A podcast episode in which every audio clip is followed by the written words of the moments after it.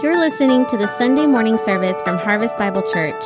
We hope you enjoy this message from Pastor Mark Butler. To learn more about us, please visit harvestbibleonline.org. First of all, hey guys, next Saturday at 8 o'clock is our uh, men's breakfast. Praise God. Every you know, we have that the first. Some people thought it was yesterday, but yesterday was the 30th. Today's the first. So next, next, uh, next Saturday, 8 o'clock, come. You'll be blessed uh, good things will take place. And then also, all of you ladies, uh, on the 14th, the following Saturday, is the Mother's Day uh, brunch and the Mother's Day uh, that you guys are going to have. And wonderful, all you can do. I know Leticia does a great, better job than I do with the craft. Uh, you, know, uh, it's $20 a person because it's going to be catered.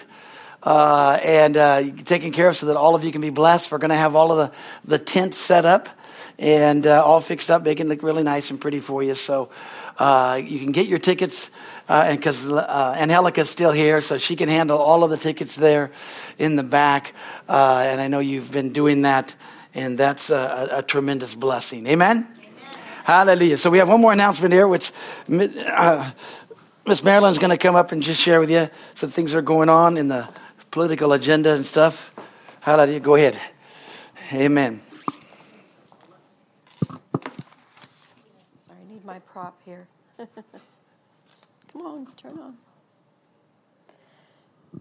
Uh, first of all, I, I just I want to thank Pastor Mark from the bottom of my heart for allowing um, the community action team in this church. As I, you know, really dug into this, it's really a rare thing to find something like this in a church body, and um, the more I dig in and the more I find out, find out, the more grateful I am.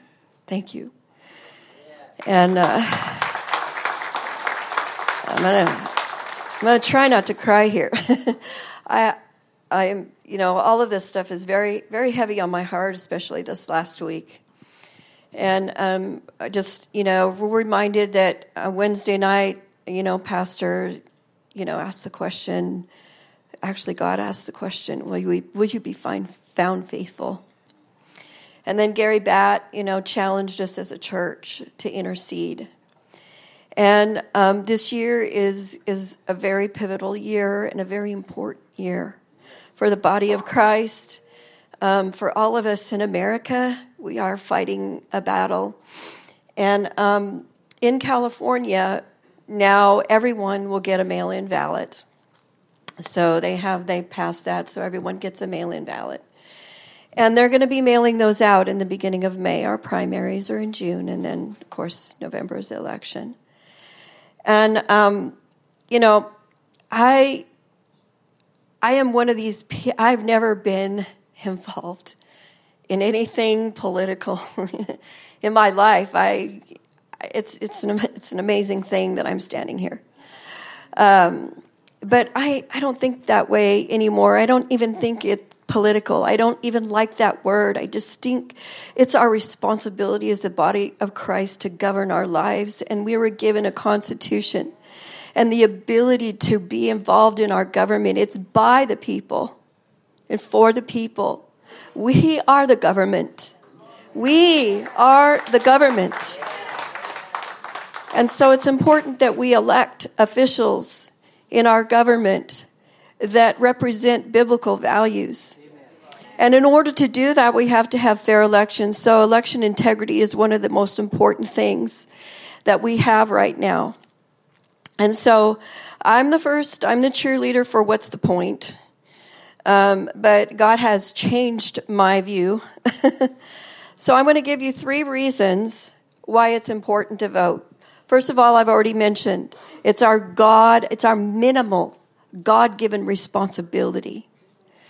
Two, if you take your mail in ballot and you take it in and you go vote in person, make sure that you're on the roll. That's one vote. It's more difficult to steal. They steal votes for people who don't show up or they just mail in their ballot or whatever. So, so show up. And thirdly, if we all show up and we all vote, our biblical values and things don't turn out the way we think they should, it's a better platform to expose the fraud. So there are so many reasons to go out there and register to vote if you haven't already, and to take your mail-in ballot and take it in in person.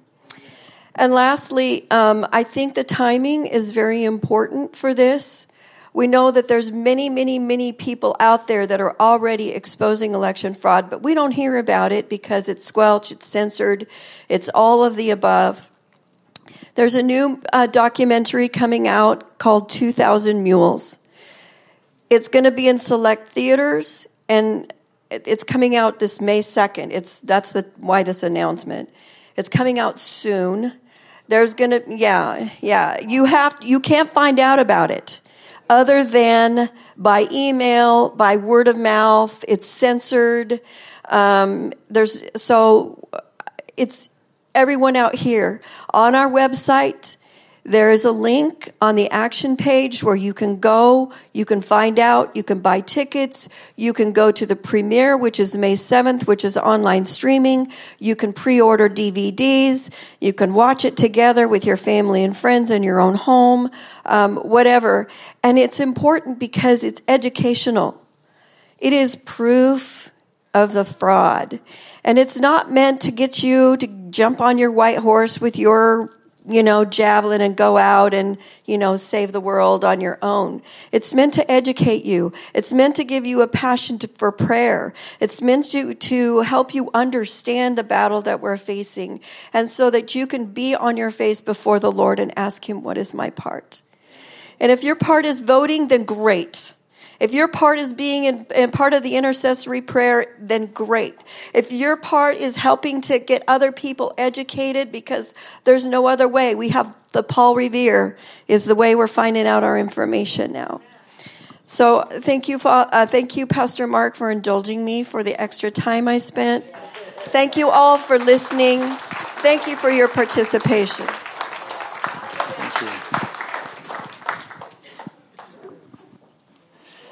Hallelujah. Amen. You know, if we don't have a voice, nobody will have a voice. And people get all excited about things. And of course, you know, if you want to get in a big fight, talk about family and talk about politics. And uh, you can cause all kinds of things to take place. But uh, the issue is, is that we're the body of Christ and we've got to have a voice to declare and to do you know, we, we want righteousness and truth to prevail. Amen. And uh, we see what everybody else is doing right now. I mean, there's a tremendously ungodly bill and tremendously ungodly things. Anytime you can legislate murder, you're, it's pretty bad in our society and in our things and stuff. So you have to understand that's uh, uh, they're not thinking right. They're not acting right. They're not doing right. Whether no matter what you think or believe, but when you come against the Word of God, you know, this is our standard. This is our standard. This is what we go by. This is what, this is our law book. This is our moral compass, if you would.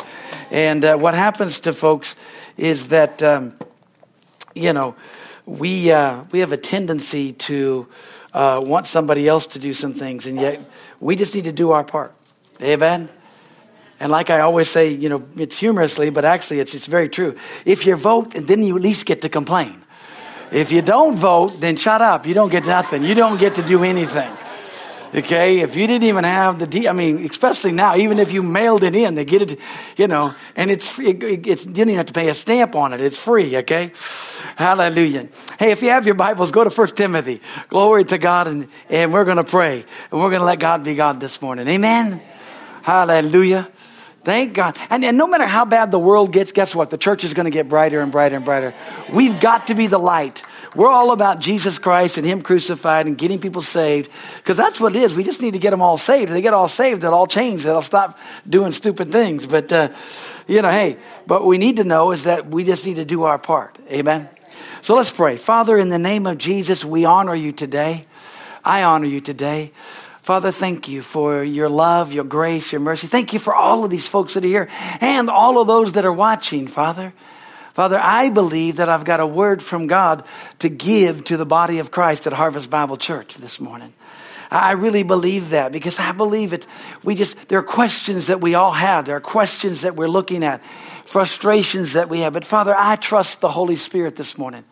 Holy Spirit, you bring forth what you want to bring forth. You form fit this message. Bring life to each and every one. Bring truth. Because it's the truth that when we get the truth, the truth sets us free. There's freedom in the truth. Truth of the Word of God sets us free, Father, and, and it causes your life to be made manifest in our lives. So, Lord, I yield myself to you. I honor you. I just love you and praise you and thank you, Father. Oh, what a privilege it is to stand and, and, to minister the word of God to your wonderful people. Oh, I just trust the Holy Spirit. Holy Spirit, you speak through my lips. Hallelujah. Think through my mind. So that God will be glorified, magnified, and that the word of the Lord will come forth and touch the lives of every individual. Oh, I just thank you for it now. And it's in Jesus' name that I pray. Amen. Amen. First Timothy chapter 6 and, and verse 6 says, But godliness with contentment is great gain. Now, I'm not sure what my title is. I wrote down two titles here. One is, What do you want? So, and the second one is, uh, Are you contented or, or are you resented? Or do you have contentment or do you have resentment? You know, things like in the body of Christ, and uh, uh, we have tendencies to either we're, we're, resentful for things or we're just contented with things. And this past week, I was, uh, you know, I got a nice little drive when I go home because it takes 30 minutes both ways. But while I was driving, I was driving and, and I was just, you know, as I always do, I was praying in tongues and, and worshiping the Lord. And uh, um, so as, as, I was just allowing God to be God, all of a sudden, God began to speak to me and then begin to speak through me. And uh, the bad thing about it is he gave me an incredibly wonderful spiritual song that I didn't record or do anything, but it was so cool. But he actually gave me this message uh, this morning and uh, about it because basically I heard this voice say, you know, because I'm crying out to God and I'm praying and I'm just crying, God, I want you to move. God, I want you to do things. I want you to just touch lives. I want lives to be changed. I want the, the needs met. I want people to be saved. I want people to be healed. I want people to be delivered. I want people to be filled. I, I just want you, you know, and, and, and and I'm just crying out to God. And the funny thing about it is, He said, What do you really want? Boy, just stop me. I said, Well, I want everybody to know how real you really are. Because people contact me and they talk to me and they tell me how God's not doing things in their lives or how this is happening or that's happening. Uh, you know, but when, when, we see it. Now you're there at verse 6. Jump down to verse um, 11 and 12 here, okay? Because it talks about things that we've got to do. So I'm going to throw out some questions to you today. And the very first one's the same one that God threw out to me. What is it that you really want from God? And what do you really know when God is doing something in your life? Or what is it that you really want that's going to cause contentment? Amen? Hallelujah. But look at verse 11 and 12. He said this He said, But thou, O man of God, flee these things and follow after righteousness, godliness, faith, love, patience, and meekness. Fight the good fight of faith and lay hold on eternal life, whereunto thou art also called and hast professed a good profession before many witnesses. I'm going to read that to you out of the New Living Translation. It says, But you, Timothy, are a man of God so run from all these evil things and pursue righteousness and a godly life, along with faith, love, perseverance, and gentleness. Fight the good fight of true faith. Hold tightly to the eternal life to which God has called you, which you have declared so well before many witnesses. You know, when you understand and lay hold of eternal life, we understand that we do have a fight, and that fight is a fight of faith. It is. We've got to stir up the gift of God that's within us. We've got to rise up because, you know, many times we like to just, we kind of have shotgun prayers, you know, and what I mean by that, we just blast that and hope that maybe one of the things we're saying works. But God has designed for us to be specific, but God has designed for us to take His word and begin to go. Because the next question is really God says, Well, what are you really asking me for? Now, lest you think that that's a bad thing, remember when the, when the blind, two blind men were there and they were crying out and they were crying out and they said, Oh, thou son of David, have mercy on me. And everybody was telling them to be quiet because there's another way where he was talking about the one blind man, blind Bartimaeus, but this is another time. And they're crying out and they tell the guy, quiet. And then Jesus is like, what, what are they? And so when they bring them to Jesus, Jesus says, What do you want me to do? Wasn't it pretty obvious? I mean, Jesus, you know, they're crying out, have mercy, you know, they're there. Isn't it obvious what they want him to do? But listen, just because it's obvious doesn't mean that Jesus has the permission to do it. Amen. He has to get them. What do you want me to do? And they said that we might receive our sight. The Bible says he has compassion on me, lays his hand on, and they receive their sight.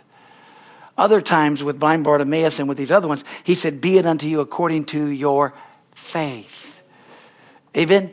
Do you know what happens to many of us in what we're doing is we're trying to get God to do everything instead of us doing what He's already done and believing and us working together with Him.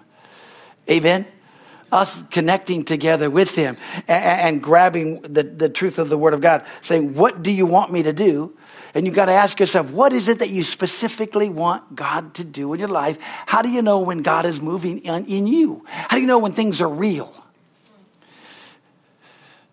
I'm glad I got your attention because he got my attention really quick. I mean, thank God I, I, I you know, uh, I almost had to pull over.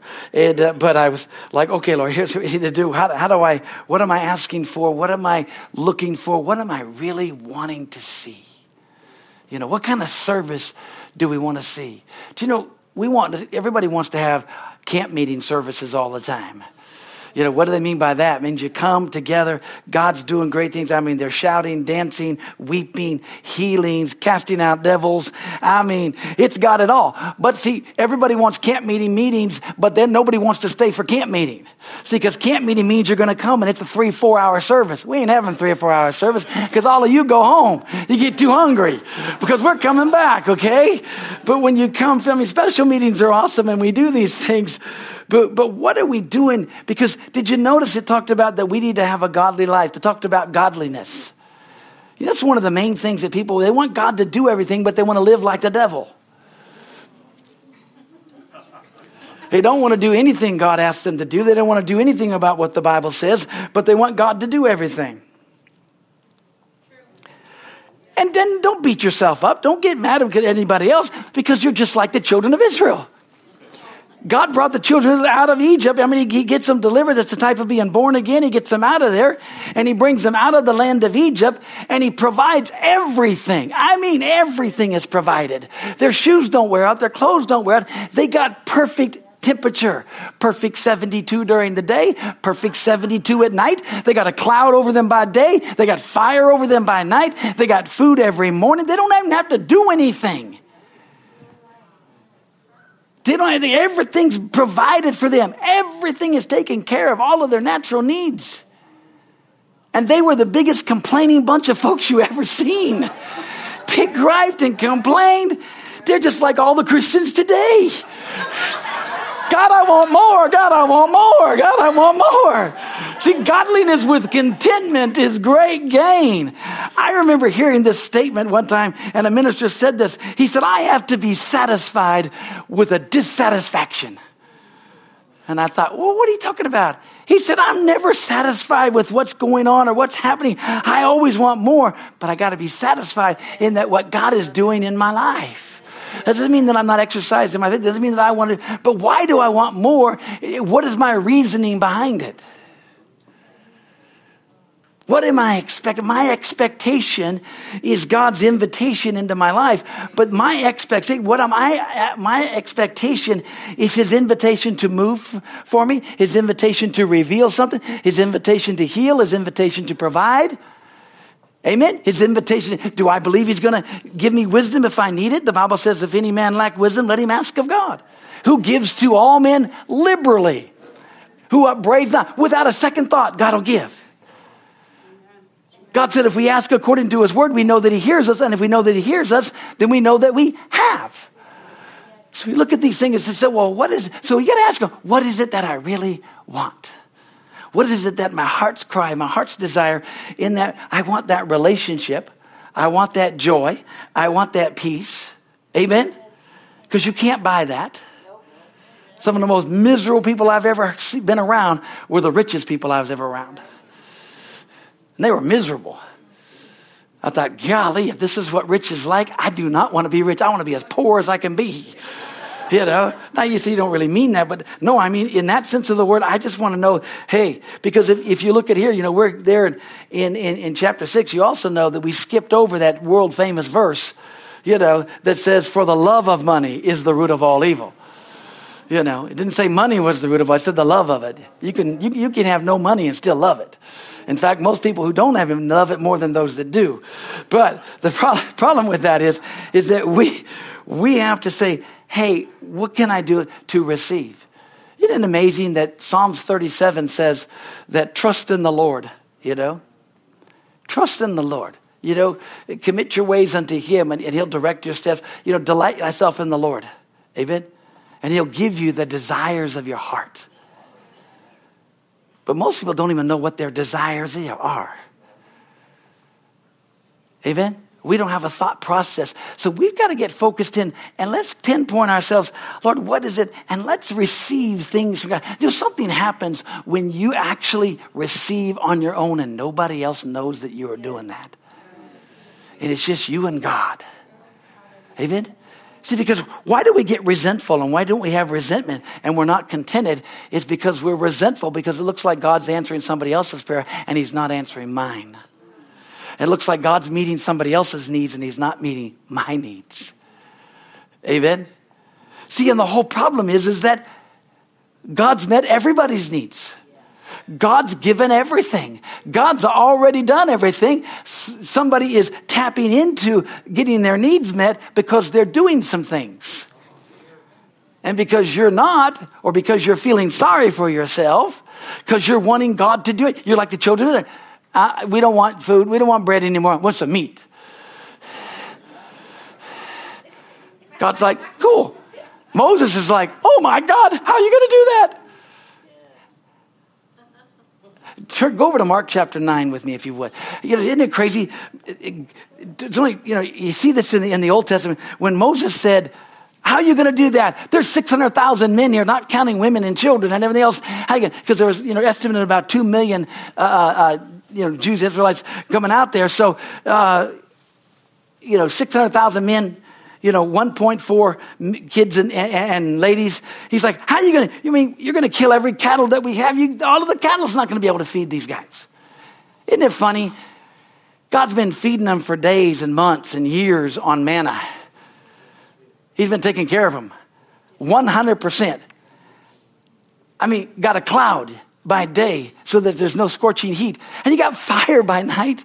I mean, come on. You got all these miracles happening. And then Moses said, well, how are you going to, you know, uh, can you do this? And that's basically what he said. Can you?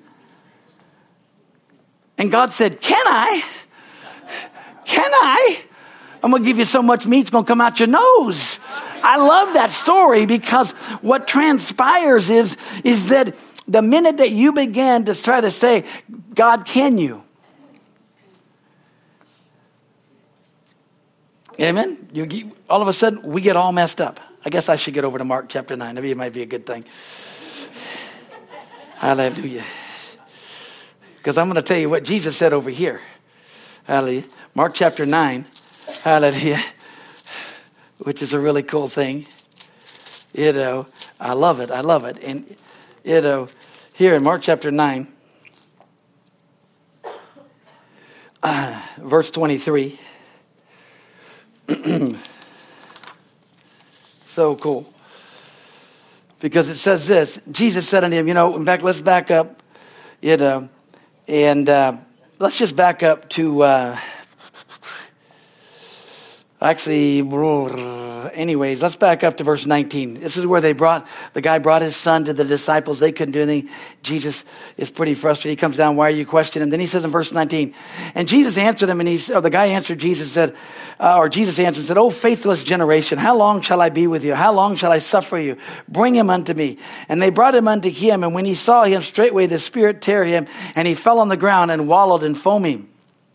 And he asked his father, How long is it ago since this came unto him? And he said, I have a child. And oftentimes it has cast him into the fire and into the waters to destroy him. But if you can do anything, have compassion on us and help us. Jesus said unto him, If thou canst believe, all things are possible to him that believes. Amen. I like what the New Living Translation says. It says this, you know, for verse 23, Jesus said unto him, What do you mean if I can? What do you mean if I can? Jesus said, Anything is possible if a person believes. See, because it's not up to if God can. See, the minute that we try to blame God of why our problems are going on, that God doesn't care, the minute that we try to blame God of why we're in the situation we're in, Amen. The minute that we do all of these things here, you know, what we're saying and doing is that God, it's all your fault, and why aren't you doing anything? Because I want you to do everything for me. Amen. It gets quiet about that, but see, and then people get mad. They say, well, here's the thing. You're just putting all the responsibility on me. You're putting everything on me. I am so glad that my healing, that my deliverance, that my joy, that my peace, that my prosperity is not found in your head or in what you do. Glory to God. Hallelujah. I'm glad that it's in Him. Amen. That it has to do with what he's doing. Now the key is, see, here's the key though. The big key is, is that God tied all of those things to you and I. On what we do one to another. Amen. But Jesus said, can I? If I, what do you mean if I can? It's not up to me. It's up to you.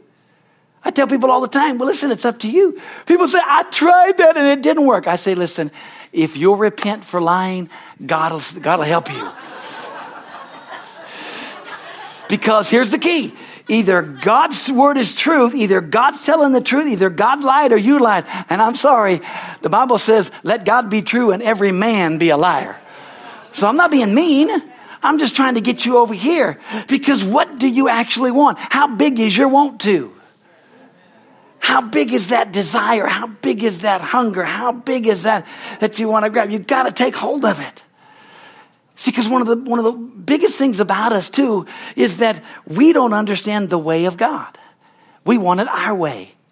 You know, growing up, there's you know, when Burger King first came out, and the big thing of their thing was "Have it your way." You know, they had a nice little song and all. You get everything your way. You know, and everybody likes that. It's kind of like, hey, I like everything my way, but you don't get things from God your way. You only get things from God His way. See, that's why the world's so upset because God's way convicts them of sin. God's way tells them they're wrong, their actions. Amen? God's way tells them, guess what? You need to straighten up. You need to understand his ways. So I said, well, what is God's way? God, show me your way. You know, it's a beautiful song called Show Me Your Way. I want to hear your heart. I want to walk with your hand, the touch of your hand every day. I want to grab hold of it. But here's the problem. Most people, God's way, and God told us his way. Amen? Hebrews 11, 6. But without faith, it is impossible to please God because you must believe that he is and that he is a rewarder of them that diligently seek him. See, without faith, it's impossible.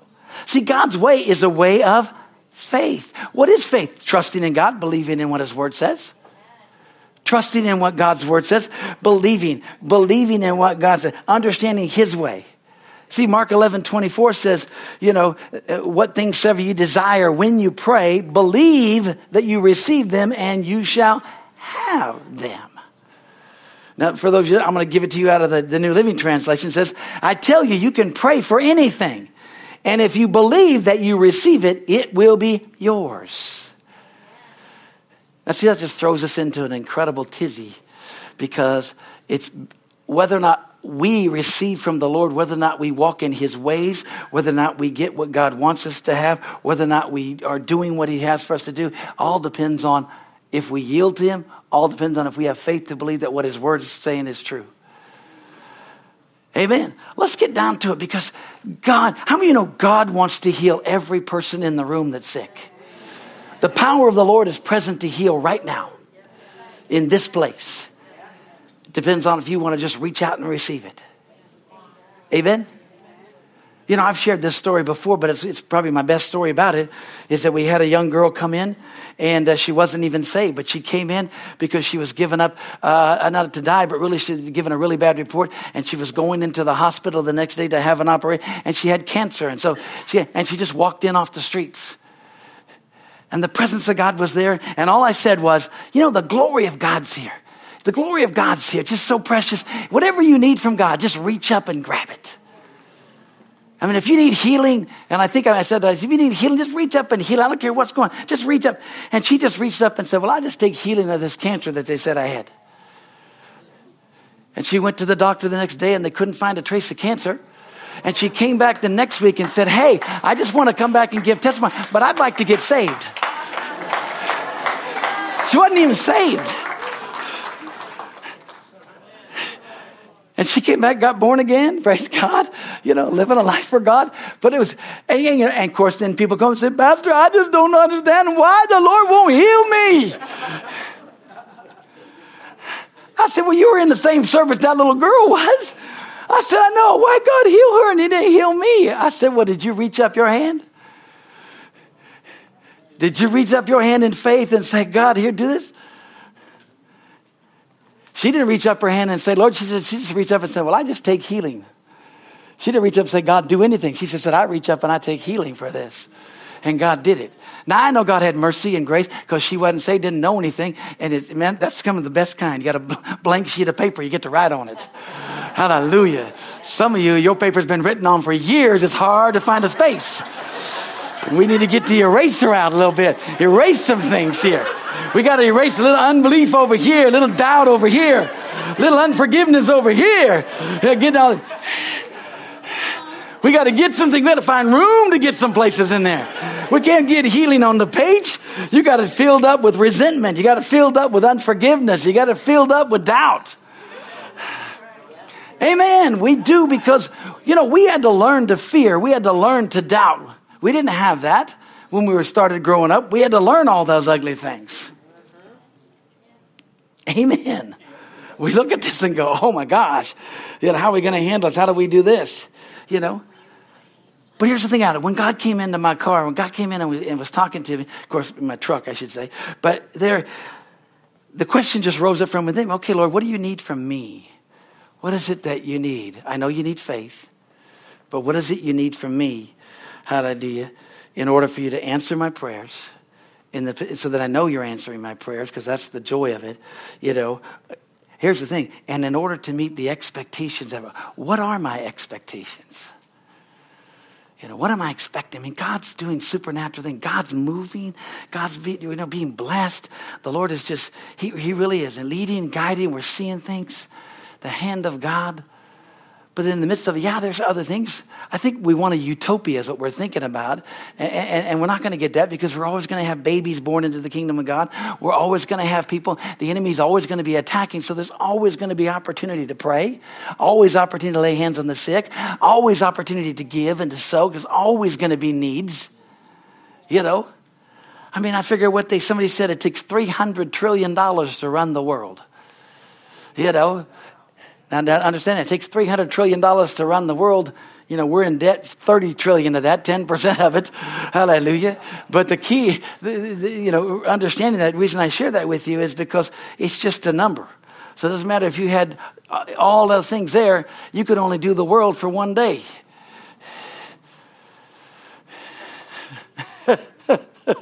so it's not a matter of that. It's not a matter of having enough. It's being content with what God has and using what you have now and letting God walk around in the peace and the presence of God. It changes everything. You know, and immediately when I asked the Lord, What do you need from me? Most of the time, well, God just really making me do this. God just going to make me do this. No, you know, there's a scripture in the Bible that tells you what the Lord requires of you. If you got your Bibles, go to Micah. Uh, hallelujah. Micah chapter 6 and verse 8. Hallelujah. Glory to God. Amen. Because that's what they're crying out. They, you know, they were backslidden, so Micah is telling them what all is going to happen to them. And then he's saying, well, God's going to come back to you and he's going to do some things. But here's what he's saying. Micah 6 8 says this, and I'm going to read it to you out of the New Living because it's just a little bit uh, in more of our modern language. But here's what it said Know, O people, the Lord has told you what is good, and this is what he requires of you that you do what is right. Isn't that amazing? Hallelujah. All we got to do what is right. And the only thing to know way, the right way is this way. All right? What is right? Number one, you got to do what is right. Number two, you got to love mercy. You know, when you love mercy, you'll give mercy. You won't give judgment. Mercy always trumps judgment. And then he says, and to walk humbly with your God. He tells us three things. He said, do what is right. You know, you got to think right, believe right, talk right, and then it'll help you live right. But so he says, well, do right. It's easy. Okay. What happens when somebody offends you? Somebody causes unforgiveness. And the Bible says you got to forgive them. So you got to do right. What do you do when somebody cheats you? hallelujah. Glory to God. You can really get to meddling right now. We're not going to try to do that. But, but what I want to get across to you is that when you walk in line with the Word of God, then you've got a right to ask God for things. You've got a right to expect things. You don't have any right to expect things or ask God of things when you're not doing anything He asks you to do. If you're not doing right, amen. Man, I had a guy come into my church, not this church, but the church I pastored before. And uh, he came in and I, and I, I said, man, you're just, he was so, I said, what's going on? He said, I'm just going to have to leave the church. I said, well, how come? He says, because every time I come to church, I get convicted. And I asked him, I said, Well, are, you sinning? And he goes, Yes. And I said, Well, here's the key repent and stop. God has mercy, God has grace. He wants to help you. You know? I said, I'm glad you get convicted. You're supposed to get convicted. Praise God. I don't want to leave you the same. I don't want to make you glad, mad, or I want to just get you just doing something. I got, I got to get this thing here. See, the Bible says, how can two walk together lest they be agreed? You know, one translation says, how can two walk together unless they're going in the, in the same direction? Amen? Amen? We got to go in the same direction. We got to go with what God's doing. And here's another question. Go over to John chapter 8. Go to John chapter 8 and verse 32 and then verse 36. And there's another question the Lord asked me in the, in the car as I was driving there because he said this. He, because I was talking about, man, I just want people to be free. I guess he kept saying, Lord, I just want to, because what do you, I said, I want people to be free. He said, well, what is freedom? What what do you mean you want people to be free? I said, well, you know, your truth will make people free. He said, well, what, is, what does it really mean to be free? You know, if you grew up in the 60s and 70s like me, man, you had a lot of hippies, okay? And to be free, it was like peace, love, no war, all that kind of groovy stuff, all kind of dumb things and different things. And everybody was free spirited, which meant there was no sin, there was no, there was no laws, there was no nothing. And look how we turned out. Glory to God, what a mess. So that wasn't freedom. Sorry about all you guys that were into that and everything else. You blew your minds out anyway. Thank God you're getting your minds renewed, just like me. All right? Hallelujah. Amen. Look what it says here. And you shall know the truth, verse 32, and the truth shall make you free. And then verse 36 says, Therefore, if the Son makes you free, you shall be free indeed. Free indeed. And the Lord asked me that question. He says, Well, what, what does it mean to be free? Yeah, because we talk about freedom, we talk about free, we talk about what does it mean? And so, you know, I began to ponder that. And, and I'm not going to tell you I have that, the great revelation of it yet, on all the things. I'm not even going to ever get a great revelation. Because as free as I am now, I know that the more revelation I get of the Word of God, I'm going to be freer. I'm going to know more. But the wonderful thing about when you know you're free you're free from yourself. You're free from having to prove yourself to others. You're free, hallelujah, from the enemy holding you in bondage with the lies. The lies of the enemy cease because they no longer have a hold on you. You know, when you're free, you're free to worship, you're free to do the word. And that's a, you, have got control of your own soul. You know, in your patience possess ye your soul. You've got this freedom, you've got this joy. It's like, wow, that's what I'm free to be me. But the cool thing is, I'm not me outside of the Lord. Because, see, that person's supposed to be dead. So I don't, I don't know why I want to hang out with dead things. I want to hang out with alive things. I want to hang out who I am in Christ and what I have in Christ. Hallelujah. Glory to God. So I know the truth. Hallelujah. You know, because see, many times when we say, God help me, God help me, we're saying, God do it, God do it, God do something. See, because the Holy Spirit says He'll help you. But if I come down here and I sit down and I say, Holy Spirit, you got to do something. He said, okay, I'm going to help you. He's going to sit down with me. He's helping me sit. And when I stand up, he's helping me stand up. Okay? And when I walk, he's helping me walk. But if I don't, if I don't do something, he's only going to help me do what I'm doing. He's not going to do it for me. He's not going to do anything. He's not going to make me happy if I don't make myself happy.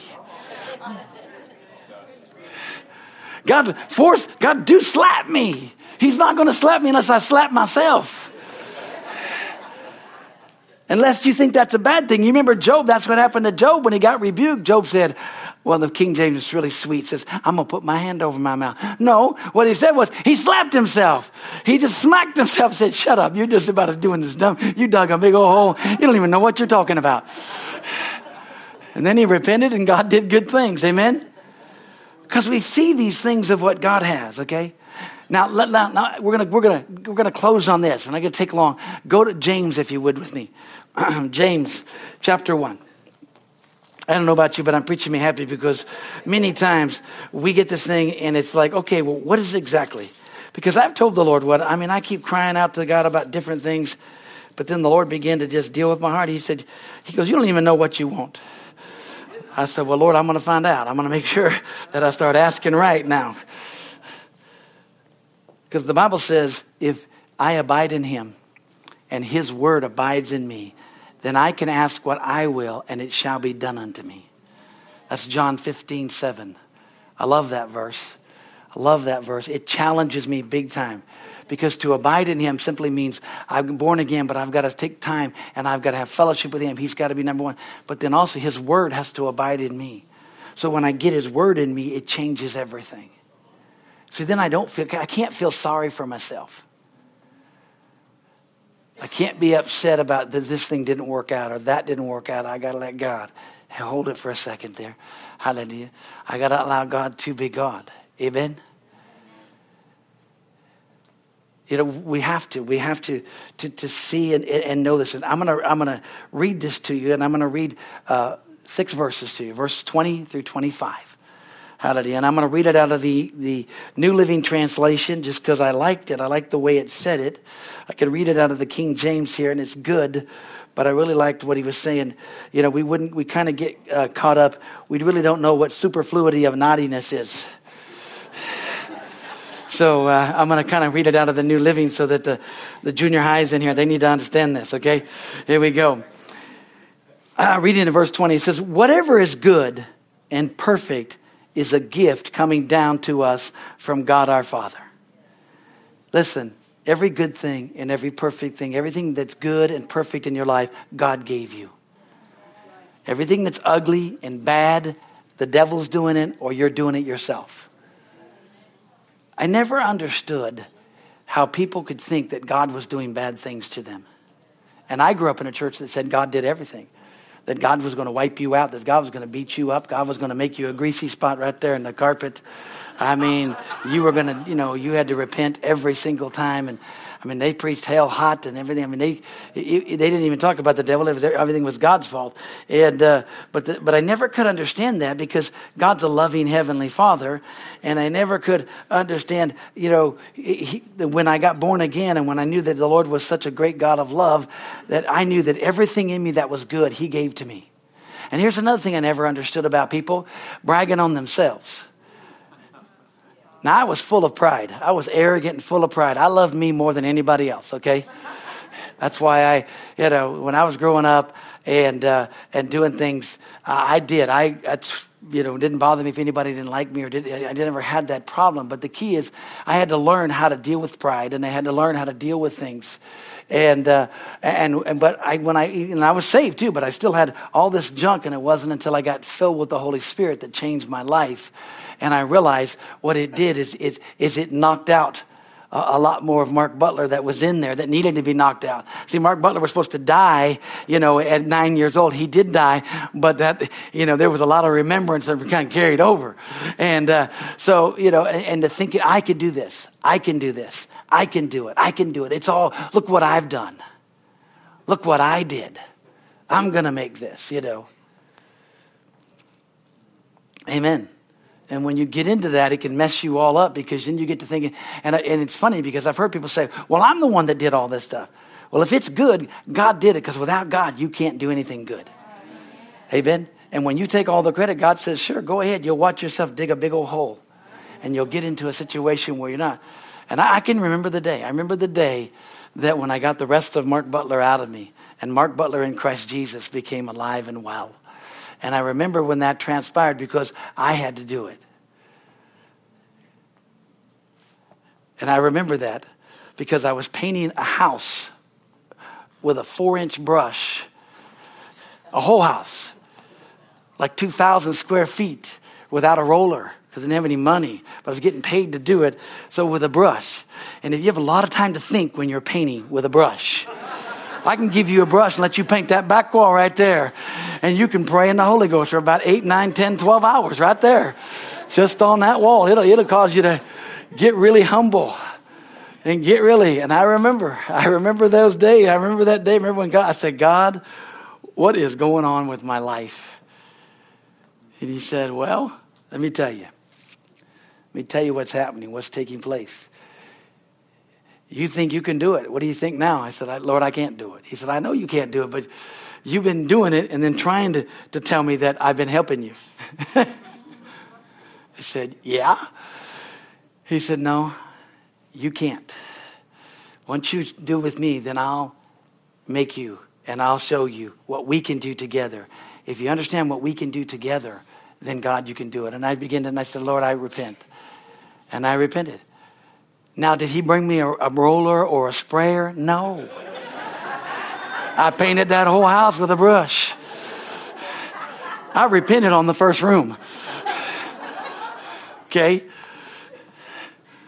But I did it, okay? And I did it. But I tell you, I did it with joy. I did it with, with loving. And I knew, I said, all right, God, you do it. And God turned the corner of my life and then He ordered my steps. But then from that point on, it was never more saying, oh, I can do this. Even though I come across like I can do anything, because I do believe that.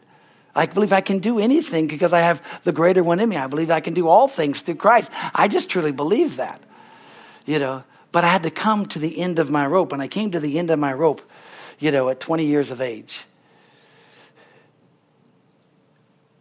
Amen. And then, me and God at 21, I built my first home from the ground up everything. And so, you know, it was such a joy because me and God could do it together. And It was such a joy. But God did it. God prospered. God did everything because He was getting all the glory. He was, and I was listening to Him. It wasn't, oh, look at me. It was like, here's what God's doing. Amen. But let's keep reading. Whatever is good and, and perfect is a gift coming down from us, from God our Father, who created all the lights in heavens. He never changes or casts a shifting shadow. He chose to give birth to us by giving us His true word. And we, out of all creation, became His prized possession. Now understand this, my dear brothers and sisters. You must all be quick to listen slow to speak, and slow to angry, or slow to get angry, excuse me. Human anger does not produce the righteousness God desires. So get rid of all the filth and the evil in your lives and humbly accept the word God has planted in your hearts, for it has the power to save your souls. But don't just listen to God's word. You must do what it says. Otherwise, you are only fooling yourselves.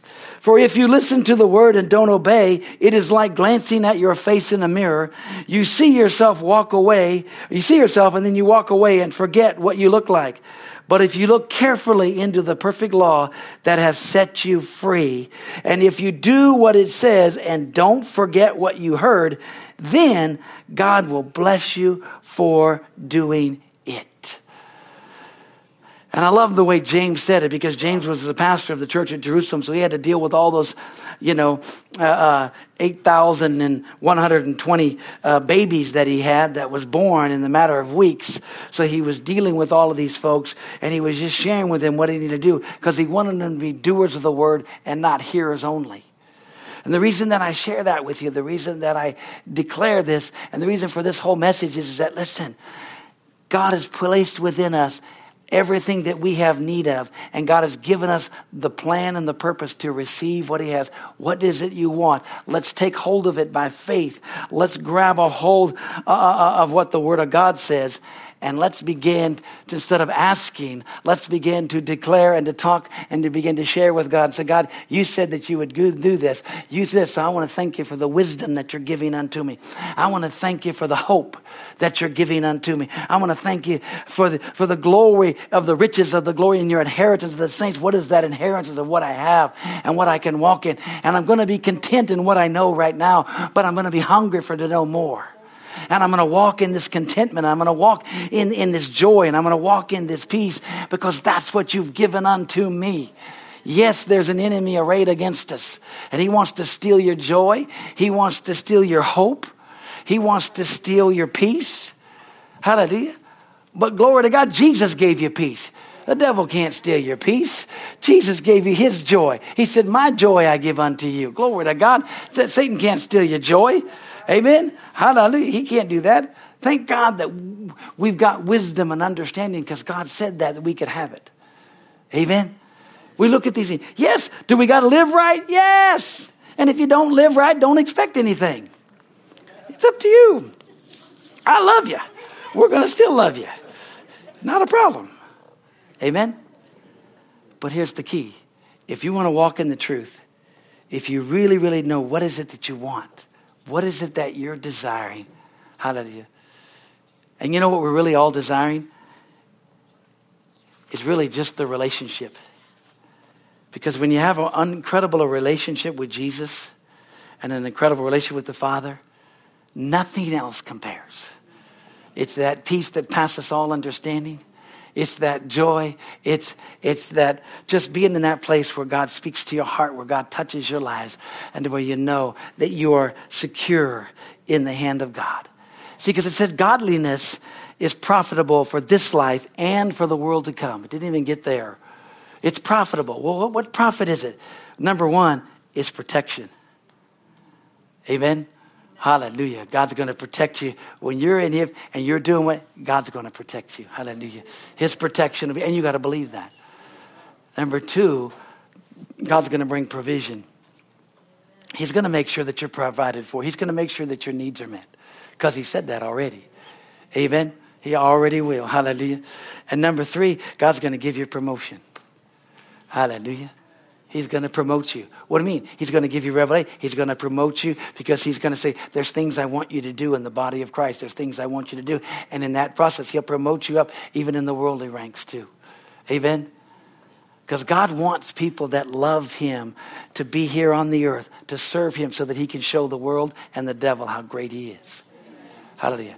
Hallelujah. Bow your heads. Bow your heads. Hallelujah. Hallelujah.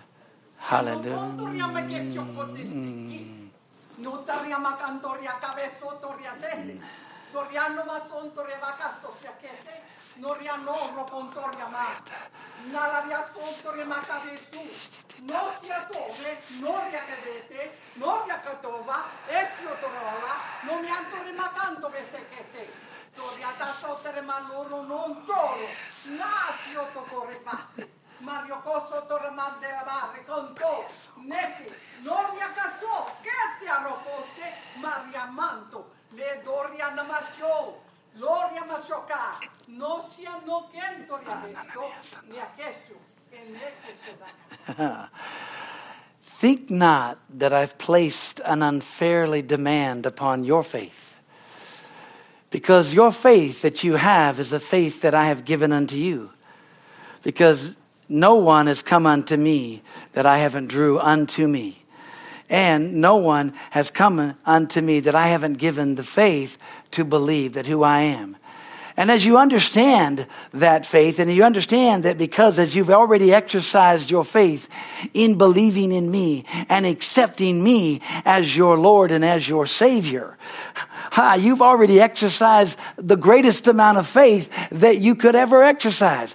Everything else in my word is easy. If you can believe me, if you can believe me that because you said with your mouth and believed in your heart and you sensed and knew the change that transformed, that you became a new creature in Christ Jesus, if that is real in you, then every other promise that I have said in my word is easy. It's not hard, but it is the way that what we've planned. Because you came to me by faith, for by grace are you saved through faith, and that not of yourself, that is my gift that I give unto you. So as you understand that you're looking to see and checking and trying to figure out how can I get more of this or more faith or more of this. Oh, but you have to realize that that faith is within you. Every man that's been given the measure of faith that's on the inside of you and on that all these things that I've said, it seems that, oh, God is being unfair or being unjust because he's, he's saying that I have to do some things.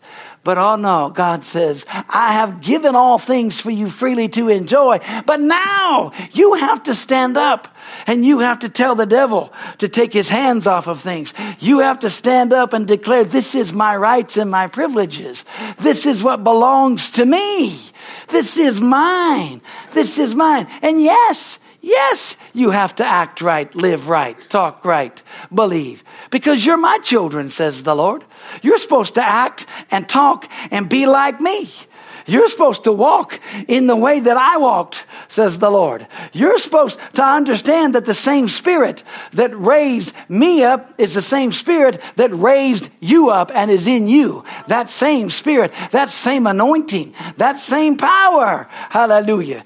No, I've not left you orphanless. I've not left you comfortless. That same, the Holy Spirit has been poured out and the Holy Spirit is here and ruling and reigning and the Holy Spirit is wanting to lift you up and sustain you. And have you not read or have you not heard that I said I will never leave you? Never, never, never, never, never, never leave you, nor will I ever forsake you. No, no, no, no, no, no. No, no, no, no, no. I will be with you so that you can boldly say, The Lord is my helper. I will not fear what man can do unto me. Hallelujah. Oh, so now's the time to lift your head. Now's the time to lift up and know, oh, I've got this. I can do this. Yes, you can do all things through Christ who strengthens you. Notice that I will strengthen you. Hallelujah. I will strengthen you. I will uphold you with my right hand. I will strengthen you. I will show you. But you've got to stand up. You've got to stand up. You've got to be tired of the enemy that's bombarded your mind. You've got to get tired of the lies of the enemy that have said it'll never change. You've got to get tired of the enemy who has lied to you and said you can't do these things. But oh, you can. You can. It just takes an act. It takes an act of doing the word and not just hearing the word. Not just hearing, but doers of the word, which means I believe. I believe that when I pray, God give unto me a spirit of wisdom and revelation in the knowledge of you. That he actually gives me a spirit of wisdom and revelation. That when I ask that he opens the eyes of my understanding. Oh, let the eyes of my understanding be open that I might know what is the hope of your calling, of calling unto me, the hope that I have. It may look like I'm helpless, but I'm not hopeless. Hallelujah because I am never without hope. Hallelujah. But you've got to lift up because it's time for you to think right. It's time for you to believe right. It's time for you to start talking right. And it's time for you to start living right. Hallelujah. Thank you, Father. Thank you, Lord. Lord, we praise you. We magnify your name. We honor you. Father, we take your admonition. We take what you've said and what you're sharing. Lord, Lord, we honor you. We love you. Father, you correct who you love. That's what the Word of God says. You correct us. Why? Because you love us. Oh, thank you, Father. Lord, thank you. Thank you for reminding us this morning. Thank you for reminding me to not just going through the motions. Father, as, as our heads are bowed and our eyes are closed right now, oh, my heart's cry. Father, as I ask every, every prayer, every service, if there's anyone here under the sound of my voice or anyone that's come here that doesn't know Jesus Christ as their Lord and Savior, that's my heart's cry is people to get born into the kingdom of God, but also people that have fallen away from God, they need to come back to the Lord. They need to come back to God. They need to come back. If you're here and you don't know Jesus Christ as your Lord and Savior, or you just need to make, you know, a new commitment, you need to come back. You know, you know, we needed that. Say, well, I, I did. A, listen, when God's tugging on your heart, that's when you say, you know what? Hey, I need to, I need to declare His lordship again. I need to get my life right. Hallelujah. Glory to God. Glory to God. So if you're here, and if you're watching, hallelujah. If you're here, I want you to raise your hand so I can pray. We're going to believe God with you. We're going to lead you to Jesus. God, don't say, well, I can do this whenever. Today's the day of salvation, okay, guys? You always need to know that. Did that. And that's, and listen, we're the church. And so I know that most of us all here are born again, but there's, God's drawing people from the north, the south, the east, and the west. And I believe that. I believe we're speaking into lives. But also, I also know that God's drawing He's drawing people back in. There's a revival in the church. So one more time, I'm going to look over. If you're here and you need Jesus, or you need to come back to God, then let me let me pray with you. Hallelujah, Hallelujah, glory to God. You know, you know the one thing is, is that uh, I, I, in fact, lift, open lift up your heads and, and open your eyes here. You know, I, I shared this. That you know, when I talked about I wore out my rededicator and uh, you know this thing's there. The problem was is that because of rededicating my life. But the one thing I was so grateful that every time the Lord touched my heart, I, I didn't mind running down to the altar and, and thinking and letting Jesus be Lord of all. In fact, you know, when I was young, they'd say, "Well, when are you going to stop him?" Because he's, you know, he's gotten and he and I knew I was saved. I mean, I just, but they would preach it so like I feel like, oh. I must, you know, I'm sure I could find something wrong with me, so I'd run down and pray again and get, make Jesus. But it's like one person said, when he gets it, he won't have to go forward anymore. Amen. Now I got it when I first got it, but the key was is that I kept being but you know every time I went down and prayed, God touched my heart. And see, the funny thing was, is that it helped me later on it, when I got baptized in the Holy Spirit and everything. Then when the Spirit was moving, it didn't matter. It was easy for me to jump in the river. I didn't stand off and watch. I could just jump in and get in the flow because I was used to yielding even back then. I was used to yielding about because God touched my, anytime he touches my, I just want God to, I want, if he says, get on your knees, I'm going to get on my knees. God says, cry, I'm going to do whatever he, because that's the thing about it. I want to yield to him. And when I do that, so I, I it never bothered me, you know. Like I said, people say, well, yo, oh, yeah, he's just trying to, you know, do this or that. I said, didn't, that never bothered me at all. I got criticized about God all of my life. Because I started out real young you know, been in this my whole entire life. And, uh, but I love Jesus. And I'm still going. Hallelujah. And God's still God. And I still love all of you. Hallelujah. And we're going to see the hand of God. And we are going to see God move with a greater expectation. Amen. Hallelujah.